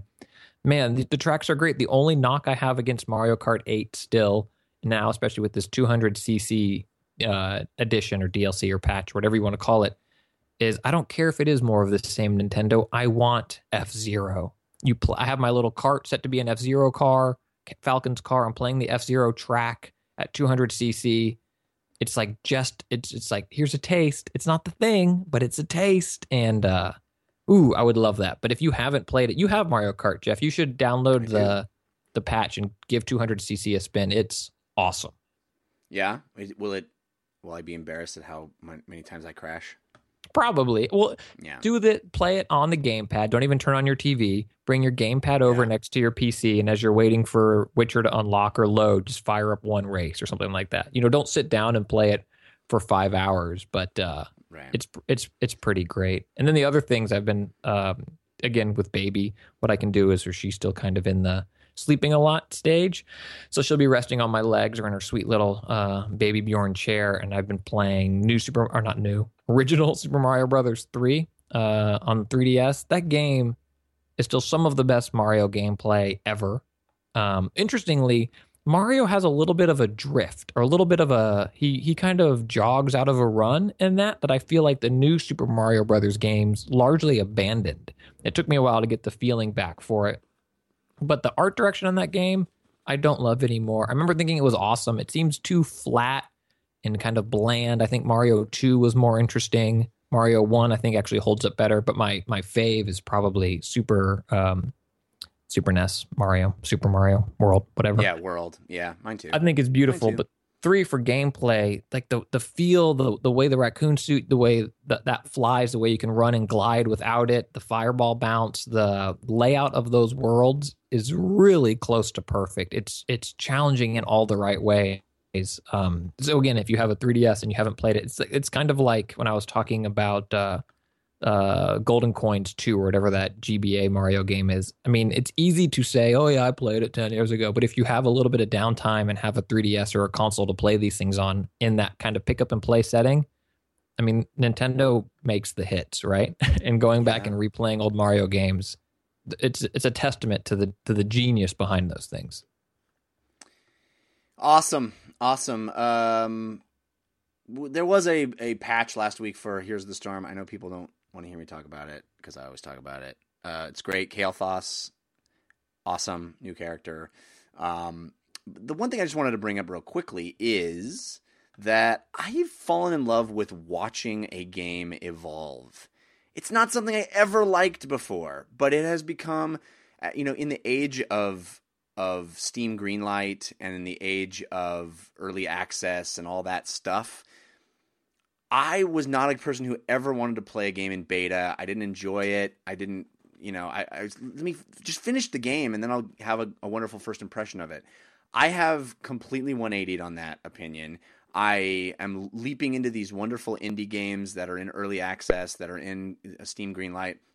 I talked about a lot of them, Sunless Sea and all, you know, and uh, uh, Darkest Dungeon and, and some of those wonderful games uh, earlier in the year that I fell in love with.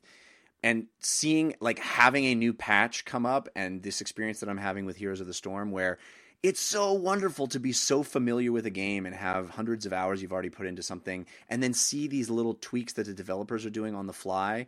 Now, of course, you need to have a game that's playable and good and done and not broken when you're playing it in beta like Blizzard tends to do. But um, it, when you have that, it's really fun to have a new patch come out and go, "Oh my god, they added a little they added a little uh, signifier for this thing. Like when I get stunned, oh now my character name changes to stunned. So brilliant, so smart. Oh, they added, you know, the the what characters will satisfy daily quests, and I click on their name and it shows me if it'll satisfy it or not. That's so smart. Ah, all that little stuff, little graphical changes. Oh my gosh, they added an effect here, a thing.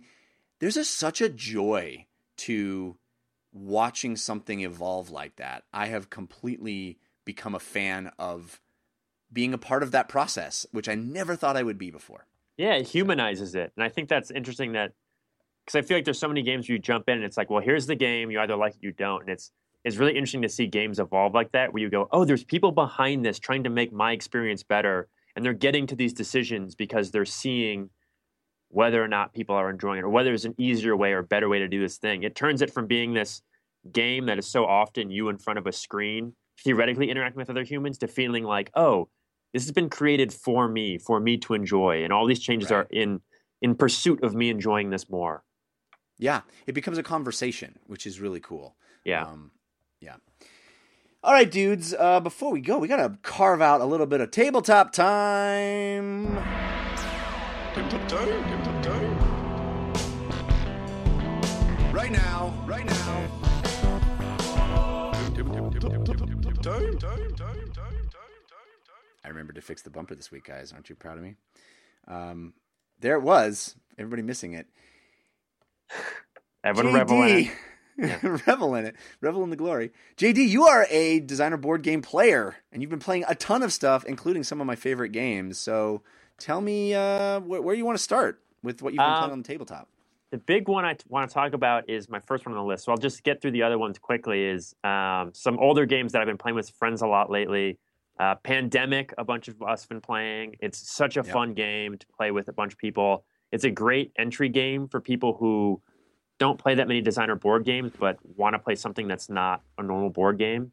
And it being co-op just makes it so much fun. Um, and ra- being able to ramp up the difficulty, it's you know, I think you can tell the theme. I really like games where you all have a plan that you work together, and then it falls apart, and you have to scramble to fix it. I think that's a really fun dynamic among friends to be able to go, well, we had this idea, it didn't work, and now we have to figure out how to do it or else we die.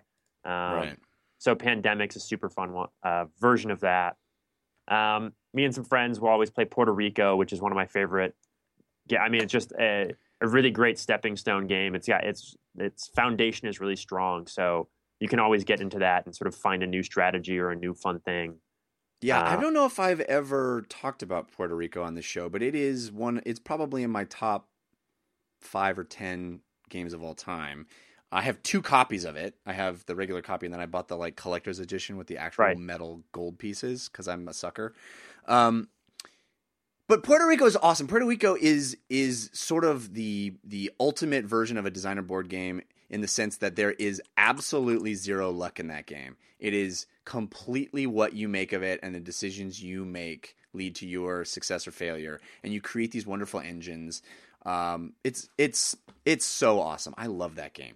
Yeah, it's a really fun game. And like you said, you it's it's all about choices that you make, and there's so many choices to make that every game you can have a different approach to how you're playing it, and the people you're playing with have different approaches. It's very rarely a game where you can come in and go, "Here's how I know I can win this game. Let me execute it." It's more you really have to sort of adjust and play the game how you want how how the game needs to be played in the moment, which I think is really fun. Yeah, it's it's got an interesting mechanic. It's called role selection. So what you the way you play the game is that everybody takes a turn selecting a role that they'll they'll get to play that turn, but everybody gets to do the role that one person selected. So even though I pick the role of captain, well, captain's a bad example, but even if I whatever role I pick, everybody gets a chance to to do that mechanic in the game, but I get a bonus to doing it and I get to do it first. And oftentimes the order in which you do something in that game is super important. But at very high levels of play of Puerto Rico, it's almost like going to Vegas and playing um, playing blackjack because if you do something, it affects the person next to you because and there's a lot of like, well, you should have selected that role. That's the right move to do right now. So people can get pretty ornery about it. But I just I love the level of interaction that happens and you can screw people over by filling up the ship too too much or just leaving your stuff in the ship too long. Uh, it's a it's a fantastic game. Yeah, it's the kind of game where there's so many decisions you can be making and things to take into account that when it's not your turn, you're spending every second trying to figure out what your next turn could be. Um, you're never you're never waiting knowing what your next turn is going to be. You're always going, okay, well now it has to be this. Oh, and then by the time it gets to you, you're sort of like, uh, I guess I'll do this, this, and this, which I think is important for uh, board games where you should always be able to be thinking and never waiting. I completely agree. Well said. Um, what else you got? Um, another game that I just played for the first time uh, is Space Cadet Dice Duel. Um, I Christian mentioned earlier. Yeah, I, I, work on this show called the Chris Gethard Show. Um, we, it started as a stage show at the UCB Theater and, and it went went to public access television in New York, almost on a dare. And while we were on public access, we would sort of do every episode would have a different theme. And so one episode um, we had old uh, comedy friend of Chris Gethard's, the host, was uh, Rich Sommer, who you guys might know from Mad Men. He came on. It's a buddy of mine on, too. Oh yeah, great. And so he came on to be on the show, and as you know, he's a big board game player. Mm-hmm. And so back then we said, great. Well, is there any board game that we could play on the air that'd be fun to play live on TV? And back then, I think it was right before Space Cadet Dice Duel came out um, publicly. So he was like, well, I got this thing early, and it'd be really fun to play it. And so we set up this episode where we created this whole fake circumstance where there was like this alien that had kidnapped members of our cast, and the only way to destroy them was to win in Space Cadet. It was this whole awful, really poorly realized, under budget, awful, awful, awful premise, which led to this board game, which is a super fun game, but is maybe one of the worst things to play on television to the point that our whole audience started booing. And Rich felt super bad about it. And then our guest band, who was this band, the Nightbirds, who's this really awesome punk band, someone called into our show and said that the punk band should flip over the table with the board. So it turned into this whole awful thing where oh my gosh. Rich, Rich was trying to put the pieces back into the game, and this band was trying to run at the cast and flip over the table. So and it ended up just being this weird wrestling match fight. But so after, and you know, at the end of the episode too, the designers of Space Cadet Dice Duel called into the show and were like, hey, just so you guys know, like, it's your episode that stunk, not our game. Like, our game's good, your episode was bad. And we were like, yeah, that's probably really fair. Um, so it was like a huge disaster of an episode. Oh, that's sad. It was really fun. It was like, it ended up being a really fun episode, but like in a disastrous sense. Um, but because of that, I've always been like, oh, I should actually just play that to like see how it is. And it's such a fun game. It is not a fun game for television, but it is such a fun game to play among friends because it's um, for those of you who don't know, it's it's a continuous play game. So that means there's no turns. You're just trying to do things as fast as you can. Everyone has their different role, and you're com- commanding a ship, fighting against another ship. Um, so it's really really a fun game. But um, I was inspired to play it because um, we did it no service on our show. That's hilarious. Yeah, yeah. Uh, one of the first times I, when I was just getting into into designer board games, I got invited over to Rich's house to play games, and I was I thought it was going to be awesome. I was going to bring over Settlers of Catan and Puerto Rico and these games that I just gotten into.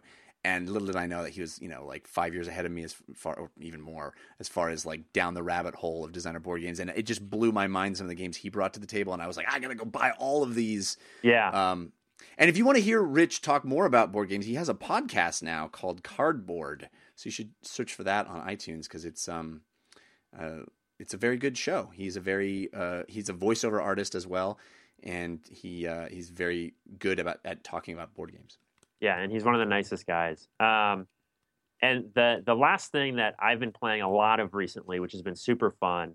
Um, it started on my birthday. I had a, a friend of mine who's a very good uh, DM, GM, what do you want to call it, I had him organize a game for my birthday, and then now at the Chris Gethard Show offices, I've got we've gotten the whole staff to start playing, and that is Dungeon World. Mm-hmm. Um, and Dungeon World is a, a role playing game, much like Dungeons and Dragons, but it takes a couple steps back from I think some of the things that will um, complicate the game or turn off new players in the sense that there's in Dungeons and Dragons there's a lot of steps to achieve moves in terms of having to know lots of different stats and how moves will turn into rolls and how those things affect each other.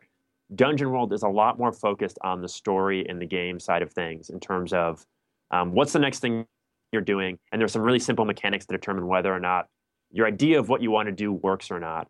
And our dungeon master, our game master, is Brian Miller, and he is the perfect dungeon master for uh, new players. And so it's been fun taking huge groups of people that have never played these games before and still having these really fun, successful, ridiculous campaigns. Um, so I've been having a blast playing that. I think I, after the first time I played it, I think I texted Christian and said, like, you have to play this game. Because um, awesome. if, if you're into comedy, uh, if you get if you have a bunch of friends and you guys have fun making stuff up together, talking, Dungeon World is the perfect game um, to get into RPGs. Um, and if you're interested in RPGs too, you should check out Brian Miller, who he works on the Gethard Show staff. He's runs all our social media. He's our our game master, and he actually runs a great um, blog about being a dungeon master. I think it's thedrunkdm.com or thedrunkdm.tumblr.com, where he sort of helps people learn how to be a good DM and a good game master. So we've had the whole staff playing that. Um, you know, after a long day's work, we'll all gather together in our uh, brainstorm room and uh, make up some weird stuff with wizards and dragons, and everyone has a great time. So I don't know if you've That's ever played fantastic. Dungeon World, but it's so much fun. No, I haven't. I've heard good things about it, but I have not ever had a chance to try it. But I, I love the idea of making it more about storytelling and less about you know sort of uh, stats and and procedures for fighting. Yeah, and the bit I mean the big mechanic that it all sort of boils down to is like you can sort of choose and depends on your game master, but like um, you can sort of choose whatever it is you want to do. You can say, "Hey, I'm going to all right, there's this dragon attacking this guy. All right, I'm going to shoot this arrow at him. I'm going to aim for his right eye, and then you roll one d8, um, or what is it? I know it's two d5, I believe, and um, or maybe two. Nope, it's two d6. Two d6. Got it. Um, and basically, if it's, I believe, uh, 10 and up, it, it works completely how you envisioned it, and then some. If it's 7 to 10, it works, but something happens along the way that doesn't go quite as planned. And if it's below 7, that means it doesn't work and something really bad happens. So it's basically hmm. come up with anything and then you sort of see what happens. And then, of course, there are, you know, you have your stat sheets, you have your characters that have sort of um, modifiers, your strength, your modifier, all that stuff. But it really, it, you, you don't have to worry about knowing that stuff as much as great. What's the thing you want to do? So it's it's caused cool. some of the most fun campaigns um, that I don't think I've laughed harder. You know, it's like kind of laughing playing RPGs where like it hurts and you want everyone to stop because you're laughing so hard. So yeah, definitely if you're trying to if you want to get into RPGs and you're daunted by all of the stats with uh, D and D even though fifth edition has sort of dialed it down a little bit from that. Um, Dungeon World is a great entrance into that. Awesome. So just to recap, again, that's Dungeon World, and then we also talked about Pandemic, Puerto Rico, and Spice, uh, Space Cadets Dice Duel. Spicer right, Cadet. Guys. Yeah, yeah, Sp- Spicer Cadet. That's a. I think you have a little Spicer Cadet that you've been taking care of. Um, yeah, you just just born. Um, all right, guys, that's going to do it for this episode of DLC. We do have our parting gift coming up, uh, but I do need to thank uh, JD Amato. This was awesome having you on, man. Really, really fun. This was a blast. Can... Thank you guys for having me. I love talking about this stuff with you guys. Yeah, so super cool. Where can people keep up with you during the week? Um, check me out on Twitter at JD Amato, J D A M A T O. Um, you can also check me out on Tumblr. I believe I'm justdreamingaway.tumblr.com. And also uh, just keep your eye on The Chris Gethard Show. It's uh, coming to the Fusion Network um, in a week. Um, so if you don't have Fusion, check out online. Everything will be available. Um, but that is our new show. So uh, if you're interested, check that out. Hopefully you guys would like it. Super cool. Christian, yeah. what's going on with you? Oh, sleep. Um, getting a little bit of sleep. If you're in LA, a friend, uh, she's done. I've done numerous comedy shows with her. She's great. Emily Maya Mills is recording her debut comedy album at 8 p.m. at UCB. And if you're in town, I highly recommend going. She's fantastic, and I think you'll really enjoy it. Emily Maya Mills album recording the 21st at UCB Franklin at 8 p.m. Cool, man. Yeah. Uh, I've got my uh, usual plugs to give you. Slash Filmcast. We're doing our Mad Max review tonight, so that should be up either tonight or tomorrow. And that's at slashfilm.com. Also, we have concerns. We have concerns.com is a comedy science show. Uh, I bet you'll like it. It's only 20 minute episodes. Give it a shot at wehaveconcerns.com. Also, you can follow me on Twitter at Jeff Cannata. That's spelled with two N's and one T. Oh, also, I have to I have to throw it in there, else my podcasting partner would be angry at me. Is if you're interested in long form conversational podcasts, uh, feel free to tune into 12 Hour a Day with JD and Connor. It's a podcast where every episode is an unbroken 12 hour conversation. So if that feels really? if that if that feels like something you'd be into, uh, that's what we do. If you have a long job or a tough commute, or you just need to hear voices in the background, it's just my friend Connor and I. We sit down. We're both comedians in New York, and there's it's, there's no bits or segments or comments. We just sort of talk with each other for 12 hours straight every episode. How the hell do you have time for that? We barely do. We we try to do an episode once every other month, um, but it's been really fun, and we've sort of built a fun community around it. So if if you like long conversational podcasts, which if you're lis- if you're this far into DLC, you probably do. Um, I feel like you might like that. Awesome.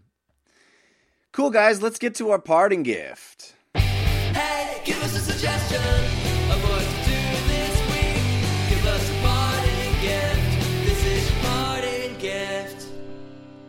JD, do you have a gift to give the folks to get them through the week?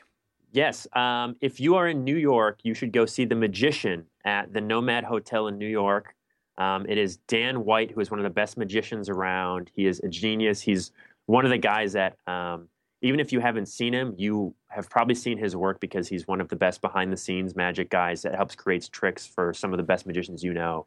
But he's got a show in New York right now um, at the Nomad Hotel. And if you're in New York, near New York, it is a great time. You should go check it out. If not, just look up uh, Dan White online. Dan White. Awesome. Yeah. How about you, Christian? Taylor Swift's Bad Blood music video.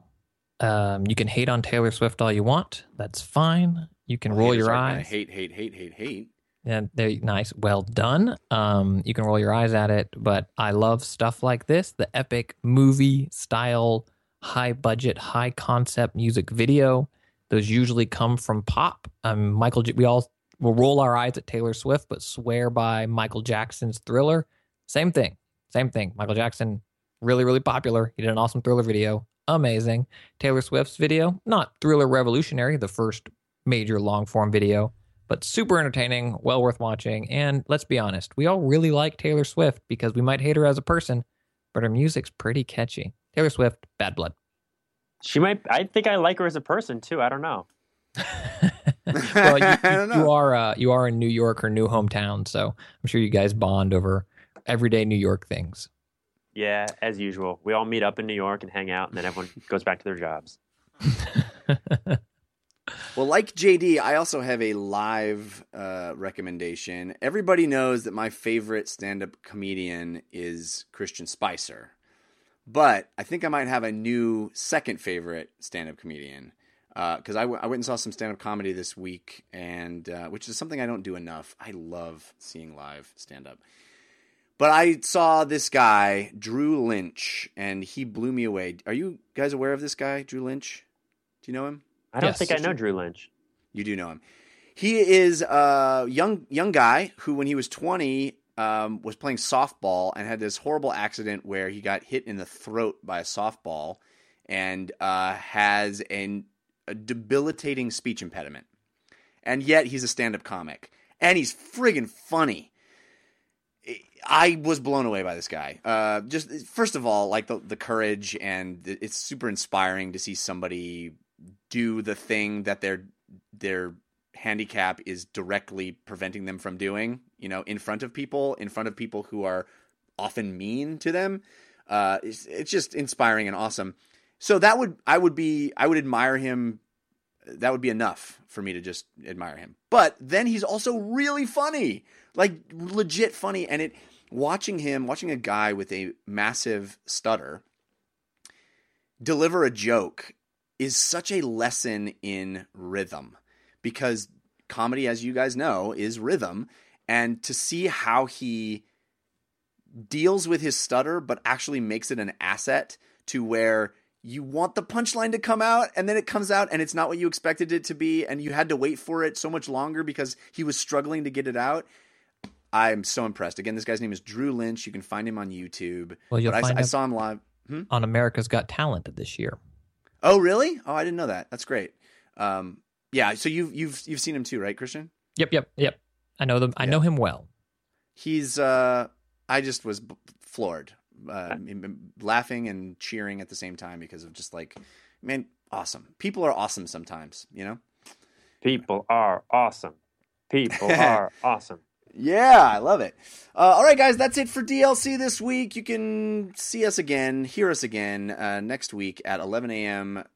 Pacific time. On Mondays, we are here delivering it to you. We're gearing up for E3, so get excited because we are too. We're going to probably be doing daily E3 episodes, so uh, as we did last year. So get excited for that. Uh, Got to thank JD Amato, Christian Spicer, the folks at Five by Five, all of our friends in the chat room who have contributed to the show. Uh, we love it, even if we make fun of you a little bit. We love it. Love you hanging out with us. And all of you who've downloaded the show, please tell a friend or take a second and rate us on iTunes. That helps too. Get the word out. We appreciate it. Until next week, think about what you put out into the world. Make it a better place.